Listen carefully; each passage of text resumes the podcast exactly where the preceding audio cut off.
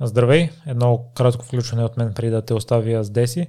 Епизод бе записан в Академик Кабар и ще чуеш от време на време фонов шум на хора, игращи снукър или билярд. Но добрата новина е, че най-накрая си закупих нова техника и в бъдеще очаквай такъв звук, какъвто чуваш в момента. Но това ще стане може би след около месец, тъй като имам още няколко записани епизода с старата техника. Приятно слушане ти пожелавам от тук нататък. Здравей, Деси! Благодаря много за приятата покана. За мен е чест, че едно от най-разпознаваемите лица в снукъра. Ние с Олег Велино си говорихме, че това е един от топ 10 спортове в света по гледаемост. Седи срещу мен и се радвам, че закликна. Здравей, благодаря аз за поканата. И се радвам, че въпреки че за момента нямаме играчи, които да са достигнали твоето ниво, да са достигнали до най-високите турнири, ти ги украсяваш. А, ти си от Сливен, който е сравнително малък град. А, аз съм от Козлодой, който е още по-малък град и в периода, в който живеех там, не съм сигурен дали имахме билярдна маса. В най-добрия случай да сме имали една или две. Предполагам, че в Сливен не е било по-различно положението. Кое те спечели в билярда още на 13 години да играш е при положение, че като цяло билярните спортове не са а, много приветливи за жените. В Сливен билярда е доста популярен. Даже имаме европейски, той не е шампион, на второ място беше вице-шампион за мъже. И всъщност доста добри билярдни играчи идват от Сливен. И аз там започнах да играя. И като се преместих в София, реших да пробвам и с снукър и така станах съдия. По снукър си се запалил още в Сливен, като си е гледал по телевизията? Да, само по телевизията, тъй като нямахме снукър маса в Сливен. А това естествено ли дойде от билярда, тъй като мисля, че не е най-привлекателният спорт първоначално да започнем да го гледаш. Мен ми отне много време да се заинтригувам и да го следа редовно за известен период от време. Ами по принцип, ако първо не се запознат с правилата, и отделно с цялата механика на играта, е много трудно да го погледнеш един път по Евроспорт и да се впечатлиш. Но тъй като аз вече играех билярд, там идеята е долу-горе същата, по същия начин се движат топките, контрола на бялата, стойката, как да удариш. Нещата са много сходни. Аз всъщност точно заради това почнах да гледам снукър, за да се опитам да разбера как бялата се движи в една посока, в друга и гледайки тези неща се запали като цяло по спорта. Но записваш ландшафтна архитектура. Да. А, това става преди или след записването ти на курс за съди? А, първо записах ландшафтна архитектура. Мисля, че вече бях близо година в София. Учих и се спомням, даже често минах край НДК, край единия куп и заглеждах снукармасата от отвън. И когато разбрах, че реално има асоциация на реферите в България, им писах и изкарах курс и почнах да се действам. Което спечели в ландшафтната архитектура, защото тогава едва ли си виждала такова бъдеще, каквото е в момента на бъдещ съдия по снокър? Аз цял живот а, съм си мислила, че искам да се занимавам с архитектура, ландшафтна архитектура, дизайн, нещо такова. И 12 клас аз се готвих като цяло за архитектура, но последните 2-3 месеца реших, че не, няма да е архитектура, ще е ландшафтна, защото в принцип съм е човек, който обича природата и мислих, че просто е специалност, която по-ще ми хареса и по-ще ми подхожда на, на, на моя характер. И сега ще разкажеш за период, в който реши да станеш съдия, да кандидатстваш и да изкараш курсовете. Ами то беше покрай познати научих, всъщност другата ни реферка от Сливен, Пролитина Величкова. Тя вече беше съдя и покрай общи познати научих за нея. Та, спомням, просто изпратих един имейл на Асоциацията на снука реферите в България. Те се свързаха с мен и ми казаха, о, тук другата седмица събираме в Ловеч, имаме среща реферите, превеждаме правилата от английски на български. Ела нали с нас, хем ще ги чуеш всичките правила, хем ще се запознаеш с всички. И така тръгнах, казаха се всички много готини хора, два дни там превеждахме правила, Долу-горе ми обясниха и какво трябва да правя край масата и на следващия турнир, мастър са българския, почнах да съдействам. Разбира се, в началото не беше перфектно, малко малко се учих и така. Аз се започнах да гледам снукър преди да станеш съдийка и в началото, ако имаше български съдия на турнир, беше голяма новина, докато сега вече типична гледка да пуснеш Евроспорт и снукър и да те видим на централната маса, дори на финалите на световното първенство. Ще разкажеш ли за целият път от началото до съдийството ти на световно първенство, тъй като споделяш, че е много трънлив и те не е бил да. без проблеми? Ами, за мен аз до някъде извадих и голям късмет, защото първият PTC турнир, който организираха в България 2012 година с всичките топ играчи в света, аз так му бях почнала да съдействам 2-3 месеца по-рано и въобще не бях включена в бройките. В последния момент, тъй като не, не достигаха рефери, от всички начинаещи рефери в България избраха да вземат мен там, да, да съм този допълнителен рефер, който им трябваше. И всъщност на всеки турнир ние имаме асесори, по-високо стоящи рефери, които ни наблюдават, поставят ни оценки, създават ни досията на следващия турнир, проверяват дали си поправил грешките. И всъщност мен тогава още на първия турнир много ме харесаха как се върша работа, въпреки че бях абсолютно начинаеща, никакъв опит, но видяха някакъв потенциал в мене и почнаха да ме канят и по други турнири. След това имахме второто пичи си в България.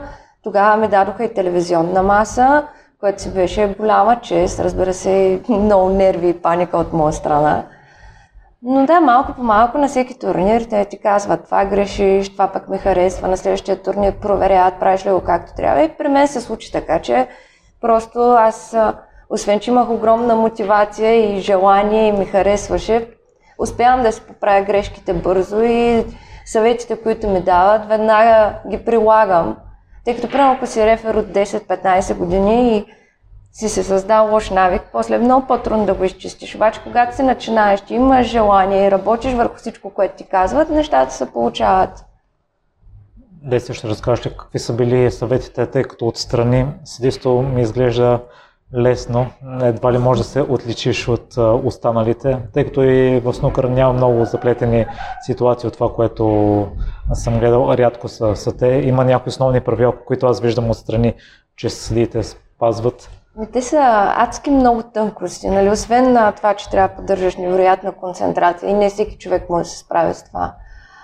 Трябва да можеш да отстояваш себе си и да си вярваш, защото много често хората ще се съмняват в твоите решения, особено когато си начинаеш и не те познават. Трябва да можеш да застанеш и твърдо да вземеш решение и да го отстояваш. Това също не всеки човек може да го направи или му трябва много повече време да се научи да се справя с това. Но тънкости има, примерно, къде точно застава рефера по време на матч. Най-важно е позиционирането. Защото ако не си на правилната позиция, няма да видиш фал. И на това се работи най-много, когато станеш един рефери. Нашите асесори постоянно наблюдават и казват, добре, тук може да си една крачка вляво, дясно или пък може да тръгнеш една-две секунди по-рано, по-късно. Но въпреки всичко това пак е а, най-важното е в началото, но може би и най-лесното за научаване и прилагане. Особено ако разбираш играта. Първо, ако нямаш идея на къде ще тръгне бялата, няма как да отидеш на правилната позиция. Но нещата толкова са много. Не, не сме там просто да вадим топки, както повечето хора си мислят. Да, там сме за да помагаме на играчите, за да може играта да върви по-лесно, но все пак сме там, за да наблюдаваме и да виждаме неща, които другите не виждат и да взимаме решения на базата на това. Защото снукъра не всичко е черно-бяло. Аз подели две качества, които са важни концентрацията и твърдостта. По какъв начин ги разви? Първо твърдостта, да кажем, тъй като да си до най-големите имена, предполагам, че има някакъв респект от тях. По-скоро, а, значи в началото е нормално човек да не си вярва толкова много. Особено защото е нещо ново, различно, правилата, да, може би ги знаеш, но когато си под стрес, нормално е да не си вярваш толкова много. Но въпреки всичко, когато вземеш едно решение, ти си взел решението и край няма връщане назад, защото започнеш ли да казваш, а, ми фал, а, не, не фал, отмятам се, ти губиш а, респекта от играчите. Този имидж той се гради трудно и бавно. В началото те виждаха в мен някакво си малко момиченце там, което се върти край звездите. Те не осъзнаха, че аз наистина харесвам този спорт и съм там да си върша работата. Като им съдействах на всички по два-три пъти, видяха, че реално мога да си върша работа и сега имат някакво уважение към мен и ми се доверяват в това, че аз ще си свърша работата. Началото имало ли е колебание след като си взела решение, но си потискала това чувство? Е, да, имало е такива моменти. Дори до ден днешен има случаи, в които примерно някой път трябва да прецениш да кажеш ли пропуск, да не кажеш. Това е много тънка ситуация. Мен ми се е случвало да взема решението да не кажа и бях подкрепена от абсолютно всички, даже похвалиха ма хората и се изумиха, че съм го направила, но въпреки всичко а в моята глава я има тази малка частица, която ми казва дали, дали не можех да дам още един шанс, дали не е, не е грешка, дали не съм твърде строга, но все пак трябва да се доверяваш на инстинкта си и на знанията си. Концентрацията по какъв начин я разви? Защото в днешно време чувам от различни хора, че това е най-големия минус покрай всички технологии. Много бързо хората губят концентрация. А ние си говорихме преди записа, че вие само в крайен случай трябва да излизате от а, залата и да. през цялото това време трябва да сте на топ ниво. Ами по принцип, а трудно е с концентрацията, но зависи от човека, защото аз цял живот, особено в училище, всеки ме знаеше с това, че аз нямам никаква концентрация, мен не ме свърта на едно място, но с снукъра имам концентрация и може би точно защото ме грабва спорта. Сега, да, някой път, особено когато човек е изморен, а, може да ти падне концентрацията. На всеки един нормален човек се случва. Важното при нас е обаче много бързо да, да влезеш обратно в а, това настроение и просто да ставаш край масата и всичко край тебе изчезва. Само масата е там. Дори когато има огромна публика. Но в момента, в който някой тръгне да ми шумулка в публиката, нормално концентрацията ми върху масата пада, защото трябва да правя забележки на хората. После трябва да забравя за всичко това изведнъж пак да се концентрирам само над масата, но свиква се с времето и когато му е интересно на човек, по-лесно задържа концентрация. По какъв начин се включваш отново, когато седиш, че си разконцентрирана? И просто си го налагаш, си казваш, почваш да ми... А най-лесно е нали, да мислиш, сега играча ще играе тая топка, ще отиде еди си къде, защото после иска да играе това, ще направи еди си какво. Но това е когато из... разбираш играта. Ако не си наясно, може да седиш само и да гледаш едни топки как летат по масата и това е.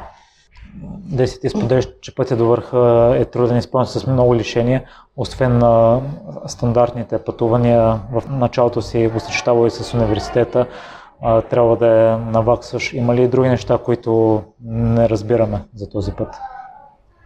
Ами, да, освен нали, очевидните неща, това, че постоянно пътувам, съм в някакви хотелски стаи, това, че нали, и учих също времено, имаше моменти, в които направо бях изтощена вече и въпреки всичко продължавах. Нещата, които не се виждат е а, колко е трудно да си постоянно в един хотел затворен много често даже и дневна светлина. Да, ще изляза отвънка да пия едно кафе за 5-10 минути между мачовете, но като цяло сме постоянно си затворени в залата и трябва да даш всичко от себе си. Конкуренцията е огромна. И примерно сега в този клас, в който съм аз, сме 15 човека. За Крусибъл им трябват 8, т.е. дори ние, които сме топ 15 рефери света, пак през цялото време трябва да справяме перфектно. Има конкуренция огромна между нас, защото само половината от нас ще отидат в Крусибол, а на по-низките нива конкуренцията е още по-голяма, защото за едно място се борят примерно 200 човека. И не можеш да си позволиш да правиш каквито и да е грешки или да ти пада концентрацията, ти отиваш там да работиш. Не отиваш просто на разходка, на екскурзия или на каквото и да е било. Друго нещо, с което трябва да се справяте това, че не е желателно да излизате до туалетна по време на самите сесии и ти споделяш, че ако ти предстои дълъг матч, гледаш да хапнеш нещо, но казваш, че трябва да е нещо по-готово, не може да си изготвите. Аз се интересувам от хранене и ми струва, че е подходящо да ядеш определен тип храна. Джо Роган наведнъж спомена, че шахматистите и разходват по 4000 калории на ден, което си е адски много. Адски много. Предполагам, че и с съдиите също, защото и тяхната мисловна дейност трябва да върви постоянно. Ти по какъв начин се справиш с храната? Тя ми е огромен проблем в Англия. Да, хубаво е да се храним здравословно и разнообразно, но по време на турнири просто е невъзможно. Да, на закуска ще хапна, примерно яйца или нещо такова. Но по време на през деня няма как да, нямаме време пръвно да отидеш в ресторант, плюс да отидеш в ресторант в Англия, храната не е от най-здравословните. Обикновено си вземаме от магазина полуготова храна за микроволновата, тъй като сме в хотел, в зала, няма, нямаме кухня. Или пък а, някой сандвич на бързо.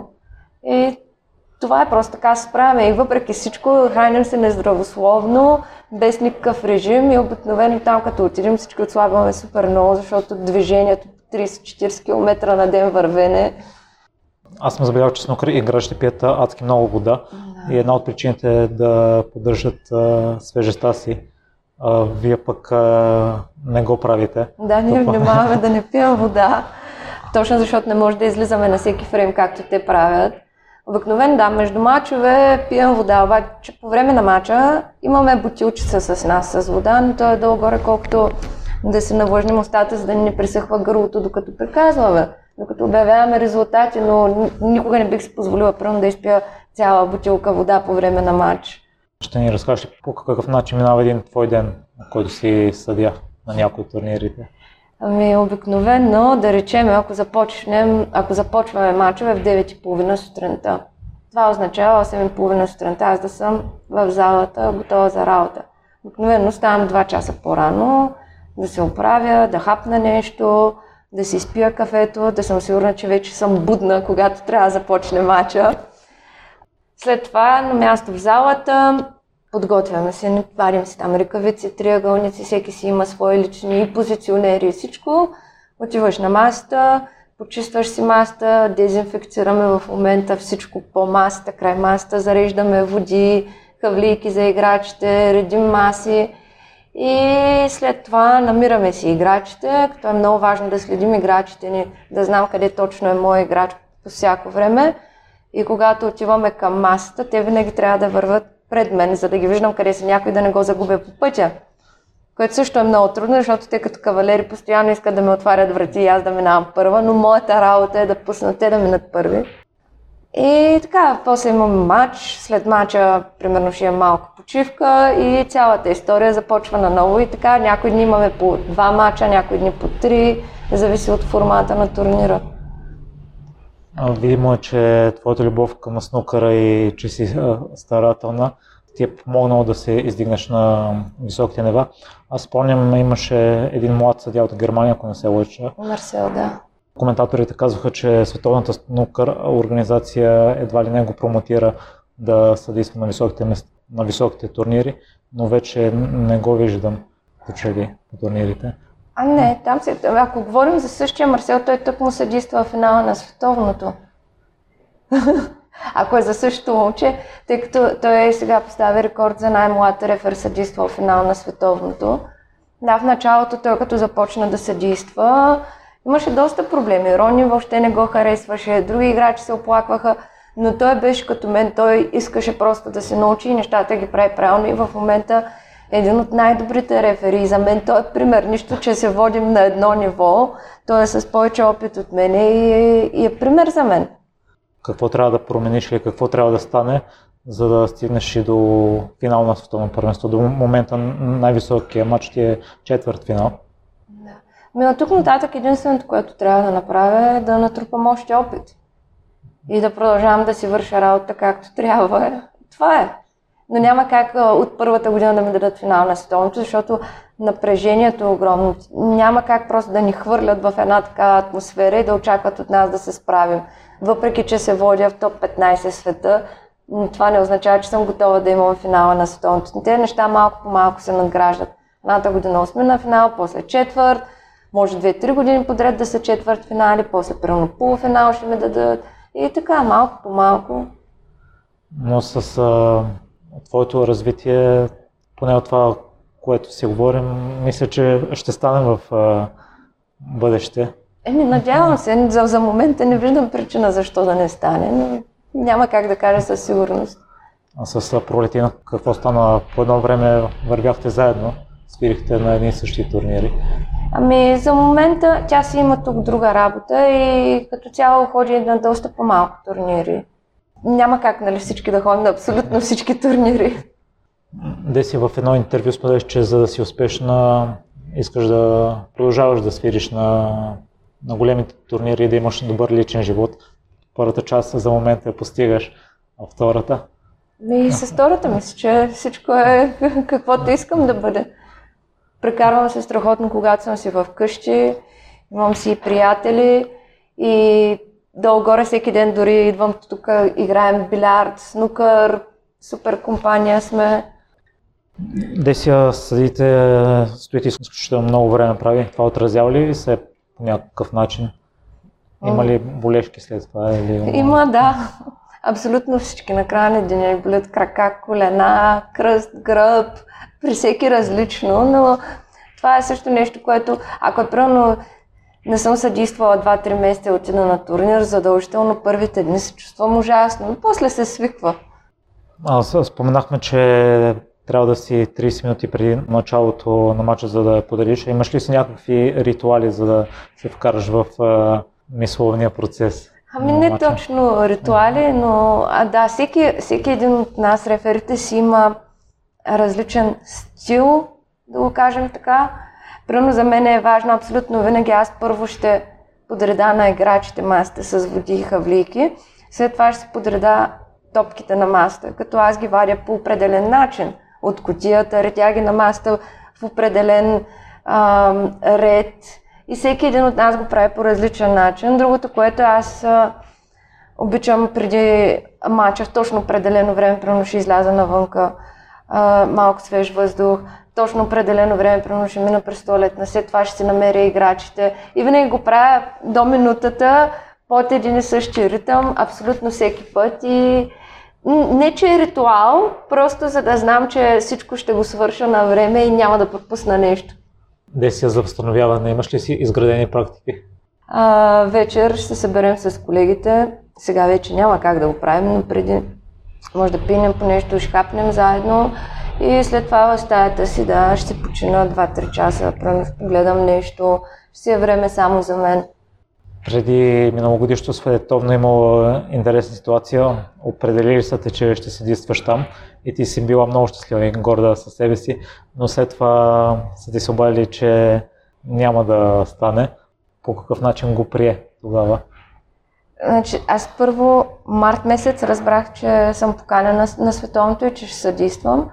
И бях изключително щастлива, тъй като конкуренцията беше голяма и да съм там втора година подред си е голяма чест. Но долу-горе по същото време се случи затварянето на всички държави. Аз бях в Гибралтар, едва стигнах до България, тук карантини и почнах да осъзнавам, че това световно може и да не се състои или пък аз може въобще да няма как да отидам. И така до последния момент те отмениха световното за юли месец и все пак имах някаква надежда, че ще отивам там. Спомням, примерно седмица-две преди световното, може би около две седмици преди световното, Англия гласува коридори с различни държави да се пътува без карантина. И България не беше един от тези коридори, при което аз осъзнавам, че няма как да отида в Англия. Имах няколко разговора с шефовете ми по телефона. Един от тях а, откри, че всъщност а, мислят да приемат някакво изключение в Англия за елитни спортни а, хора да пътуват без карантина в Англия. Но пък друг шеф ми каза, не, не, това няма как да се организира, няма да стане. Това беше седмица преди началото, ми казаха, просто няма да идваш. Бях изключително разочарована и си организирах веднага една почивка на морето. Обаче на другия ден след обед ми звънят и ми казват, уредихме всичко, прави си тест, тръгваш. И така, изместих почивката за морето за 2-3 дни по-рано, отидах на море, върнах се, тестове, багажи и тръгнах. Има ли нещо, което не харесваш в себе си, искаш да го промениш? Ами, не знам, може би да си вярвам малко повече. Мисля, че е време вече да си повярвам, че мога да направя повече с снукъра. Деси, къде слушателите могат да се свържат с теб, ако представлява интерес? Ами, обикновено Инстаграм и Твитър. В какво си се провалила? Ми, в снукъра и в билярда съм се проваляла като играч многократно. Има ли някой урок, който научи от това и си го взе със себе си и го промени? Ами, все още се уча на този урок, че практиката е всичко. Нищо не става просто е така. Когато човек иска нещо, трябва да работи върху него и да не се отказва. А с какво се гордееш най-много? Ами, може би с това, което съм постигнала в снукъра като съдя. Благодаря много за поканата и за това прекрасно интервю си. Наистина ти пожелавам в най-най-скоро време да те видим и на финал на световното паренство. Най- Благодаря. Висшето нещо в снукър съдейството. Благодаря.